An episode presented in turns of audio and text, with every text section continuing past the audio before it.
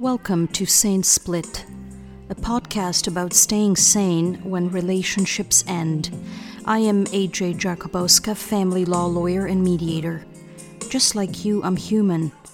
I understand what can happen when people separate. Lots of questions swirling around like confetti, lots of uncertainty, perhaps anger, disappointment, or even pain. Sleepless nights, shallow breathing. Will I ever be happy again? Will the kids be okay? How much is all this going to cost? All of these questions are human, and you're not alone. This podcast features my thoughts about separation and my interviews with other humans who help people when their relationships end. People who assist with legal issues, who mediate, who look after hearts and minds, and even after the pocketbook. People who might help you plan your future. What you will hear is not legal advice. These are dialogues primarily about the human aspect of separation. We will try to stay away from legal lingo. It's humans talking to humans. I hope that something you hear will help you navigate your way to a sane split. Welcome and thanks for tuning in. This is the second last episode of season two of the podcast, and part two of my series about the recent changes to family law legislation, and specifically the Divorce Act, which applies across Canada, and to the Children's Law Reform Act, which applies in Ontario. In part one of the series, I talked about new language we will now be using to describe parenting arrangements, but also about the justice system's renewed efforts at encouraging Canadians to try to resolve their family law disputes through negotiation, mediation, and collaborative law before turning to the courts, where family court judges who are strangers to families have to make decisions about them affecting both the parents and the children. In part one of the series, I also explained which legislation applies when, because in Canada we have both federal and provincial laws dealing with family law subject matter, with issues related to children, support, and property, with issues which a typical family might encounter when a relationship ends. I invite you to listen to that episode if you're interested in this point specifically. I also want to make a caveat before I go on that this series is not an exhaustive consideration of all the changes to the legislation. I am simply highlighting subjects which I believe are of particular interest to the public. Today, our topics are relocation and, very importantly, family violence. These are topics frequently tackled by family courts across Canada, and I applaud those behind the recent amendments for selecting these areas of the law and putting them in focus. The topic of relocation was in need of some rethinking and clarification for some time. Family violence is never talked about enough from my perspective. It is a very serious and festering problem affecting individuals, children, family units, permeating into virtually all areas of life, often endured in silence, unseen it must be brought into the light and dealt with. It must be talked about and tackled. The amendments to the legislation are a step in the right direction, but again, much work remains to be done in this area. And when I talk more specifically about family violence, you will uh, hopefully appreciate how the amendments are tackling this important subject in the context of an inquiry about children's best interests. Let's talk about relocation first. You might have heard of this topic referred to as mobility by family law lawyers or your mediator, perhaps. The term refers to a situation where one parent proposes to move, with or without the children. But for our purposes, I'm going to talk about a proposed relocation with the children. And here, from a practical perspective, we are talking about a move which would affect the other parent's relationship with the children in some material way, not a move one street further from the current residence, something more than that. Mobility is an issue family courts in Canada have handled each and every day. Parents move for a variety of reasons. They repartner, they find jobs elsewhere. Sometimes, when a relationship ends, a parent might wish to return to their place of origin, perhaps because after the separation and in the place to which they moved to be with the other parent, they have no support network and they need one. There are a whole host of reasons a parent may want to move. So, again, this is not a new issue. We, family law lawyers and mediators, have also traditionally addressed it in separation agreements and parenting plans. For example, a classic mobility clause would say that if a parent wishes to move with the children, that parent will give the other notice of, say, 60, 90, or 120 days before making the proposed move.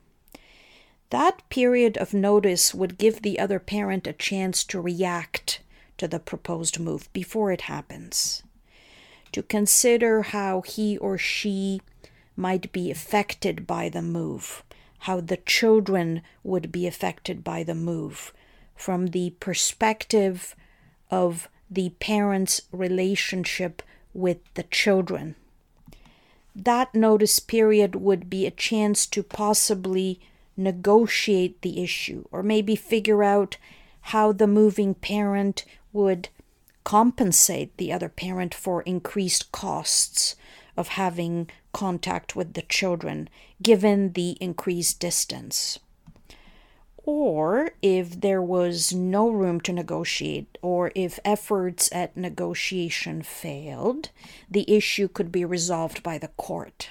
Before the recent amendments to the legislation on the topic of mobility, those of us involved in family law, judges, lawyers, mediators, arbitrators, we were all, how shall I put it, without sounding too legalistic, directed by the Supreme Court of Canada on how to deal with the issue. In a 1996 decision called Gordon and Goertz, the SCC, as we call it, had provided us with a roadmap for considering and deciding the issue of mobility when parents could not agree on the move. To begin with, the court held that a custodial parent could not move without the other parent's consent. Further, the parent proposing to move had to demonstrate that there was a material change in the circumstances of the child since the original arrangements related to the child or children were made, which materially affected the child, and that this change had to be one which was not foreseen or which would not be reasonably contemplated by the judge who made the initial order. Once this threshold of material change was met, the judge would then proceed to a fresh consideration of the child's or children's best interests, looking into any relevant facts from the perspective of what is best for the child and not for either parent. The recent amendments to the family law legislation have introduced clear rules about the issue of mobility, which begin with the introduction of the term relocation into both the Divorce Act and the Children's Law Reform Act. I am going to read you the definition from the CLRA. It's very, very similar to that in the Divorce Act. Here it goes. Relocation means a change in residence of a child or of a person who has decision making responsibility or parenting time with respect to the child, or is an applicant for a parenting order in respect of a child, that is likely to have a significant impact on the child's relationship with A, another person who has decision making responsibility or parenting time with respect to the child, or is an applicant for a parenting order in respect of the child, or B, a person who has contact with respect to the child under a contact order. And in this discussion, I am not going to consider the uh, meaning of contact order. We are focusing on parents who have decision making responsibility and parenting time. And you will recall I discussed these topics in our last episode. Let's make note of the phrase significant impact. That is what I was alluding to when I said earlier that here we're not talking about a move in the same neighborhood, two streets over. We are talking about a relocation which would make a difference to the quality or quantity of the relationship between a parent and a child. The amended legislation now contains some very clear rules around such a proposed move with the children. They include the following The parent who proposes to move must give the other parent 60 days' notice in writing. That notice must contain detailed information about the proposed move and the content of the notice, the type of information it must contain, is actually set out in the legislation. The other parent then has a choice. If they oppose the move, they must notify the first parent of their objection within 30 days, also in writing. And here too, the notice of objection must be detailed. If they object, the move cannot take place until the court makes a decision on the issue. The other alternative for the second parent is, of course, to do nothing, not to respond to the notice of the proposed move, meaning not to object to it, the result being that the parent proposing to move can move. We are also provided with factors which the court is to weigh when considering whether to authorize the proposed relocation. These focus on the child's or children's best interests. So, for the purposes of this inquiry, we are importing the usual factors we explore. In the Children's Law Reform Act, for example, they are listed in Section 24. But under the relocation sections in the CLRA, for example, we get additional factors. A list of seven factors the court is to take into account. If you are interested in the specifics, take a look at section 39.3. The amended legislation also gives us specifics about burden of proof. What does this term mean, you may ask? It's a legal term describing responsibility for proving something before the court. For people who are not familiar with this term, I think the easiest way to describe it is to use an example from criminal law because the public is most familiar with burden of proof in that context. In a criminal case involving a murder charge, for example, the accused does not need to prove that he or she is innocent. The prosecution in Canada, that is the Crown, has the burden of proving that the accused is guilty beyond a reasonable doubt. Here, we say that the Crown has the burden of proof. Going back to relocation, the amended legislation gives us specific directions on burden of proof. Here, in situations where parents share the children's time equally, the parent proposing to move bears the burden of proving that the move is in the children's best interests. In situations where their children are with one parent the majority of the time, the other parent has the burden of proving that the move is not a good idea and not in the children's best interests. In all other situations, the parties to the court case have the burden of proving whether the move is in the children's best interests. I know some of these are very fine differences, and there's a fair bit of legal lingo here, but it's the best way I can explain this right now. Many commentators on these amendments relating to relocation have noted, and I want to also draw to your attention, the fact that while the decision from the Supreme Court of Canada, Gordon and Goertz, directed us against considering the reason for the move. That factor is now specifically listed among those to be examined when a court is deciding whether to authorize a move or not. I hope you're still awake because these discussions about legislation and specific sections and burdens of proof can get a bit technical.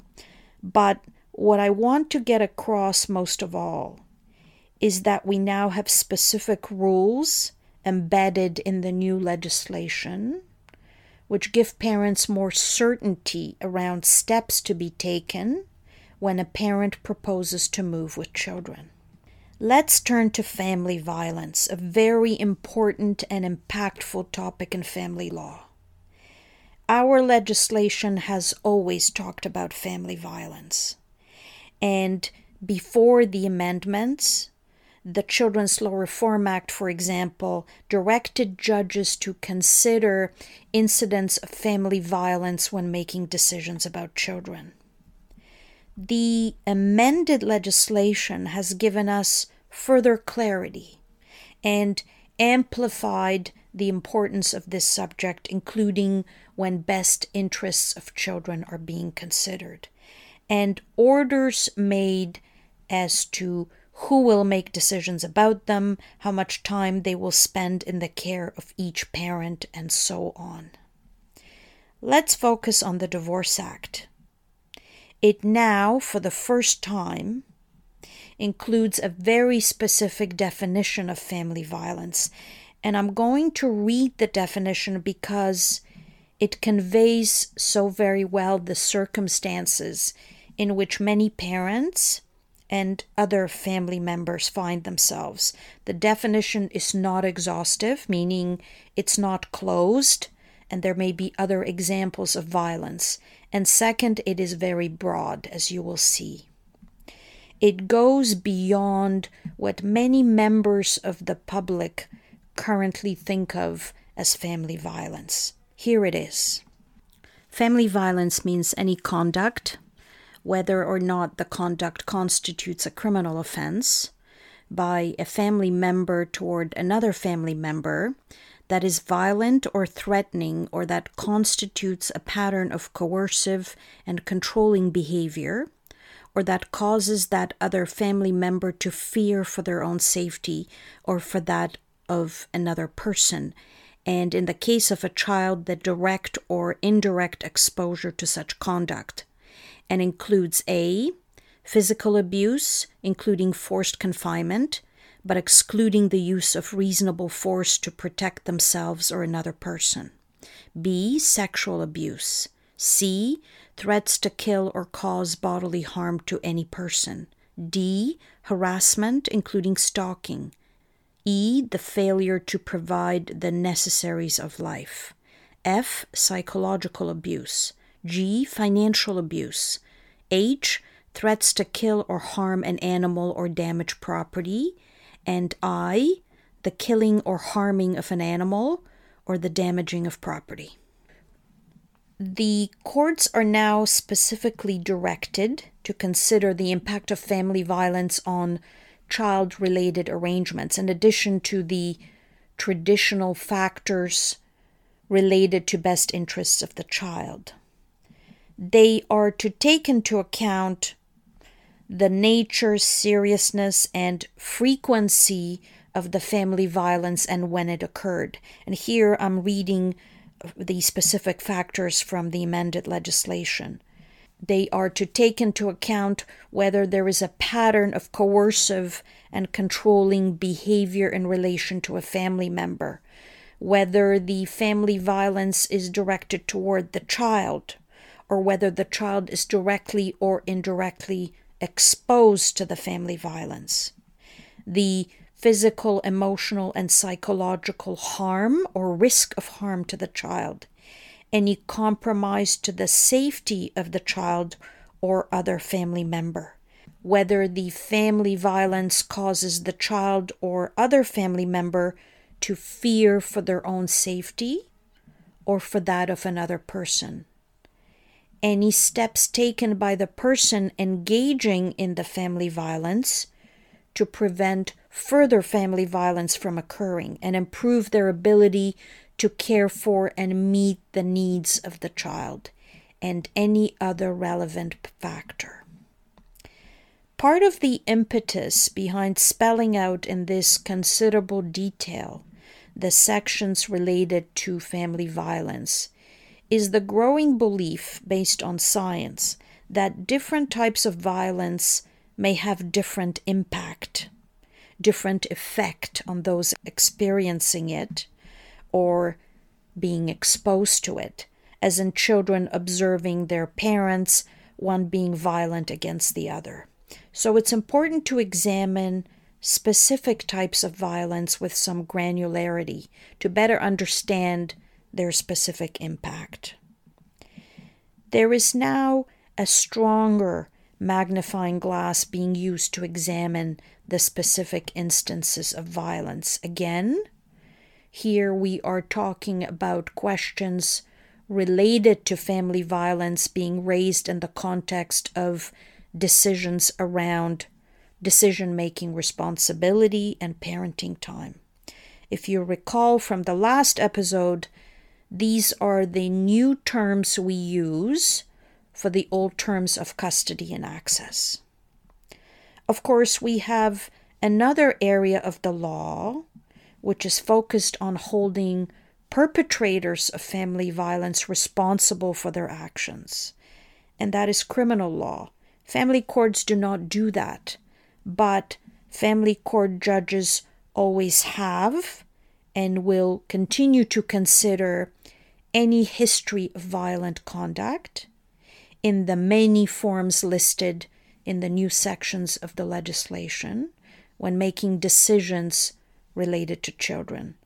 Because the overarching goal is to ensure that any such decisions are made in the children's best interests. I hope that my overview of the amendments in this and the last episode is of some assistance to you. It's always a challenge talking to the public about the law without making the presentation too technical. So I have tried to give you, hopefully, an accessible overview of the issues. My goal is, as always, to help you navigate your way to a sane split. Thank you for listening. I hope you will tune in again.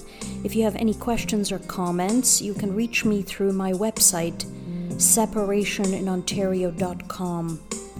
Subscribing to the podcast through your favorite app will make future episodes available to you automatically. Signing off for now.